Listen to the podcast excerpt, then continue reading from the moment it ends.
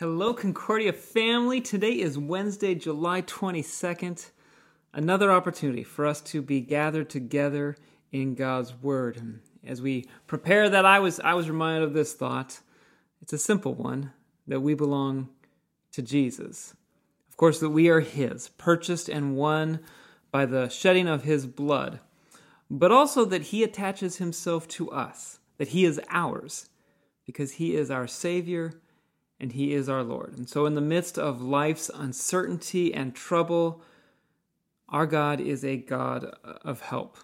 So, as we begin, uh, let's join together in prayer. We pray, O God of help, we do not know the crises of tomorrow or the testings of the day after that, but we commit ourselves to your keeping in the confidence that you will uphold us. Through your Son, Jesus Christ our Lord. Amen. Last week we got to hear from Professor Mark Brighton as he helped answer the question, Am I going to heaven? And this week we get to hear from him again as he digs into that a bit more with the question, What will heaven be like? Let's listen in now. We are here to consider what heaven will be like probably have some ideas of a place where maybe we have wings, we wear white robes or something like that. We've seen paintings of heaven. Um, I would like for us to maybe examine what the Bible has on this. If you have your Bibles open to Revelation chapter 21, conveniently, it's the last book of the Bible, so you don't have to be hunting around in the middle somewhere to find it. Revelation gives us an extended vision of the latter days and how the exalted Christ exercises his authority to accomplish his purposes to recreate all things. And uh, the end of Revelation focuses on the culmination of that the recreation, a new heavens and a new earth. And so in Revelation chapter 21, we read what, at least we begin to read what heaven will be like. It's up here too, but it's in your Bibles. Then they saw a new heaven and a new earth, for the first heaven and the first earth had passed away, and the sea was no more. And I saw the holy city, the New Jerusalem, coming down out of heaven from God, prepared as a bride adorned for her husband. And I heard a loud voice from the throne saying, Behold, the dwelling place of God is with man. He will dwell with them. They will be his people. And God himself will be with them as their God. He will wipe away every tear from their eyes, and death shall be no more, neither shall there be mourning, nor crying, nor pain any more, for the former things have passed away. We begin to understand what heaven is like. First of all, we need to understand that heaven is a new creation. God will make things new. It is not an immaterial place. It is a creation. We will be we will have created bodies, but they will be created new. So what will that be like? The Bible doesn't spend a whole lot of time on the geographical details of heaven or things like how tall will I be? Will I have gray hair? If I ride a bicycle in heaven, if I fall down, will I break my collarbone? Or will there be bicycles in heaven? Uh, we don't have all those answers. Um, the Bible tends to focus on the characteristics of heaven rather than the geology of it. And some characteristics here stand out. Characteristics of heaven its life in the presence of God. We will dwell in his glorious presence. There will be no more crying no more pain. It will be a place where there is no more death. Now, some of these are negatives the absence of this, the absence of that. But obviously, life in the presence of God, that's not a negative, that's very much a positive. Dwelling in the very presence of God. A new creation and the restoration of these things, in some sense, takes us back to the beginning where we started in the Bible. Genesis chapter 1 and chapter 2, and then the breaking of creation in Genesis chapter 3. In Genesis chapter 2, we see how Adam and Eve were created to complement each other. They were created different from each other. This was a good thing. And together they were to unite and to reflect God's image in creation, and whatever they were to do in creation, it would respond to them. But when they turned away in sin and rebelled, everything was broken. First, their relationship with God was broken. They couldn't abide his presence anymore. Instead of love and trust, they had shame. They had fear. They hid. They wanted to get away from the presence of God. And also, in consequence of that, their relationship with each other was now filled with adversity. You see that in the pronouncement God made to Eve. Your desire will be for your husband, but he will rule over you. The word desire there is a rare word. It only occurs three times in the Bible. The very next time it occurs is in Genesis chapter 4, and it's evil's desire to master Cain. And so it's not a positive word. Your relationship, which was complementary and filled with love and trust, is now going to be filled with adversity. You're going to try to control him, he's going to try to control you. And your differences are now going to be opportunities not for admiration, but now suspicion. Things like that. And we know how this works, right? Just the relationship with human beings. The third thing that was broken was their relationship with creation. Adam was told, You will be sowing wheat, but it's going to produce thorns and thistles. And you also will die and return to the ground. Later on, Paul would talk at this about as the curse of creation. All of creation is frustrated. It all declines. It tends toward disorder. The minute we are born, we are inclined to death. And when we see things happen around us, like earthquakes, like cancers, like diseases, like old age, it's a consequence of our broken relationship with God. All these three things were broken, were frustrated. These are the things God makes new. It begins at the cross, right? What's the primary thing God wants to restore first? Relationship with God. Instead of fearing Him, we call Him Father. Instead of wanting to get away from Him, we come in trust. God wants children. And when we stand in grace and our relationship with our Father is restored, then we begin to realize a restoration of our relationships with each other. We begin to express that same grace toward each other. Begin to forgive each other, sacrifice for each other, watch each other's backs, assist each other, work together, celebrate our differences celebrate our unique talents, talents, and work together as a unit, as the body of Christ. The third thing that we are waiting for is that restoration. Creation itself groans, Paul says, longing for the revelation of the sons of God, which happens on the last day. Then all things will be made new. And so, what is heaven like? It's a restoration knowing God perfectly, dwelling in harmony and peace with each other, and having creation respond in kind. All these are restored in Christ's death, but there is a now and a not yet about it. The now is that we do have forgiveness. We are children of God. The now is that we begin to stand in that grace with each other. But the not yet, we're waiting for the full revelation of these events. Happens at Judgment Day. This is heaven. Revelation goes on to describe that not yet. Looks like Jerusalem dressed as a bride. Uh, we got to take this as a metaphor, people. Uh, there was a time when many of our brothers and sisters in the faith tried to wrestle with this and interpret it as literally as possible.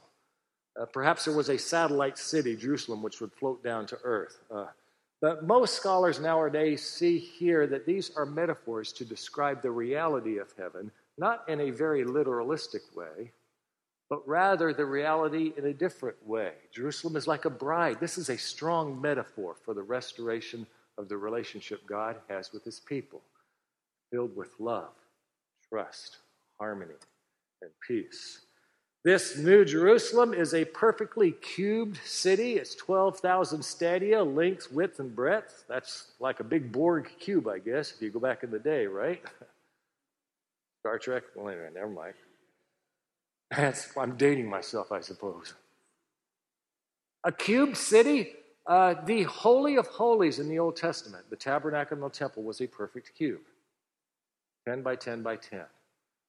But now it's 12,000. Well, 12 is a number for the people of God, and 1,000 a number for completeness. All God's people dwell in the most holy place. This, this is reinforced in later uh, verses in Revelation. There is no temple there because you don't have to go to a place to get into God's presence. God's presence fills the entire new creation. There are 12 gates made of a single pearl each. Well, 12, the people of God enter. Pearl? That one's a little more difficult. I like to trace it to a parable Jesus told. The kingdom of God is like a guy who found a pearl of great price. And when he found it, he sold everything he had to get there. These gates, those who sold everything, they enter in to the priceless treasure of heaven. There is no temple there, there is no night there, the tree of life is there. This is how Revelation pictures for us the reality of heaven.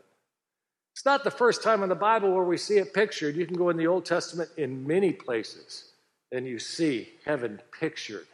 It's like a lion and a lamb laying down together, like a child playing at a cobra's den. They will no longer hurt nor harm on my holy mountain.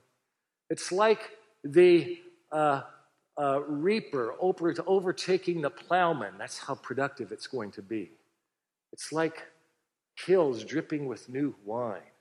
It's, it will be in abundance. There will be peace. There will be joy. But one of the places where I see a lot of these coming together is in Isaiah 25. I'd like for you to turn there.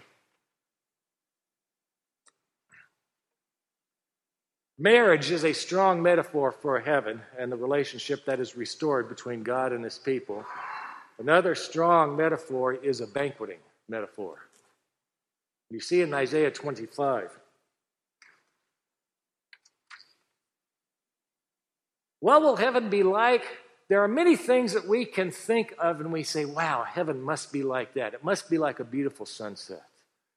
It must be like the adventure of climbing a wall. Those guys that climbed uh, El Capitan, uh, the Dawn Wall, I mean, some of their quotations, they were saying, this is just so exhilarating.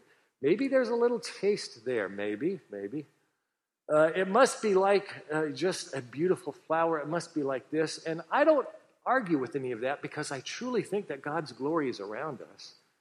And when we see that glory and give thanks to God for it, I think there's a reminder of a little bit of what heaven's going to be like. Only heaven will be uh, the full unflowering of these things. Banqueting, though, however, really works for me. On this mountain, that is in God's kingdom, Yahweh of hosts will make for all peoples a feast of rich food a feast of well aged wine, of rich food full of marrow, of aged wine well refined. And he will swallow up on this mountain the covering, the shroud, the burial shroud that is cast over all peoples, the veil that is spread over all nations. He will swallow death forever. And the Lord God will wipe away tears from every face, and the reproach, the shame, that thing that filled them with shame and, and humiliation, all the reproach of his people, he will take away from all the earth. For Yahweh has spoken. And it will be said on that day, and here the image concludes with a toast. Everyone at the banqueting table raises their glass. Look, this is our God. We waited for him that he might save us. This is Yahweh. We waited for him. Let us be glad and rejoice in his salvation. This one speaks to me because this is kind of my life in recent years. um, 27 years ago, uh, God started blessing my wife and I with kids. And we had two. And then two years ago, these two got married all in one summer. And now we have four. yeah, it all happened in the summer. I just smiled and wrote checks all summer. Yeah. what? You want swans? What? Yeah. You know, and uh, it was like a small car loan. it was fun. It was great. And, and now we have six. And when we gather around our table, like we did last Christmas, or like we did Super Bowl, or whenever it is, we all get in the kitchen, and my daughter and, and her husband, he's a great salad maker. They'll make the salad, and, and my son and his wife, they'll make all the appetizers, and we'll set the table, and we'll get out our special dishes, and we'll get wine glasses out, and we'll, we'll have fun together. And it's not really about the food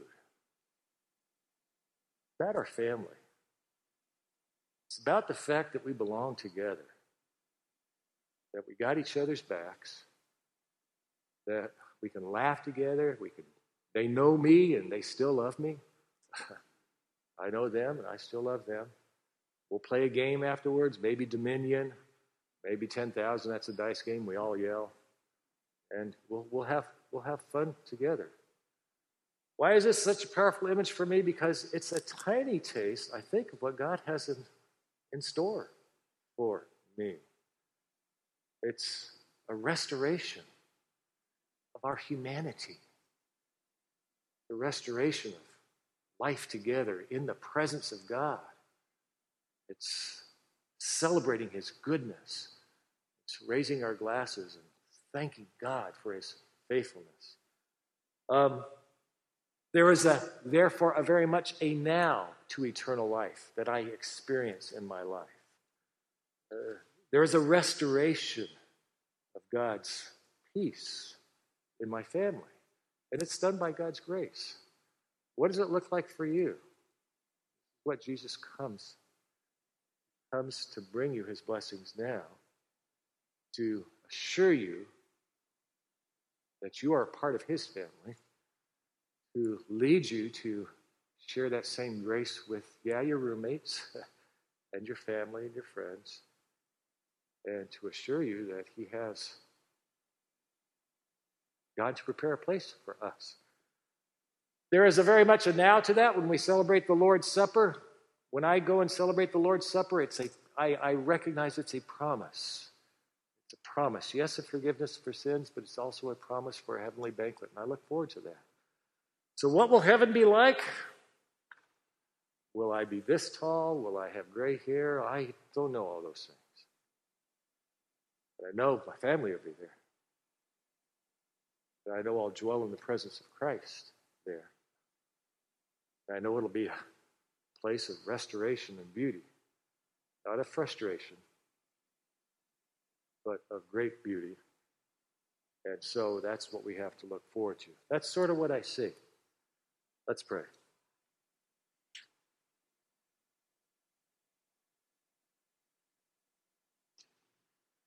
Lord Jesus Christ, we thank you for the promise in your resurrection that we also will have resurrected life with you. We have many questions about that day,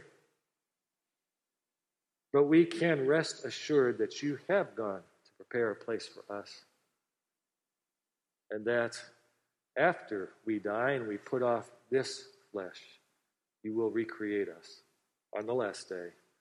We will dwell with you in perfect harmony and peace with all your family, all our loved ones forever. We look forward to that day, Lord, and we so we pray as John does in the end of Revelation, come quickly, Lord. Come quickly to restore us. Pray in your name. Amen. Well, that will do it for today. I hope uh, that was a blessing to you. Uh, next week, we will conclude our summer chapel series uh, with the question Who are you, God? Um, listening in to Professor Joel Esch. So I hope you'll come back for that as we conclude our summer chapel series.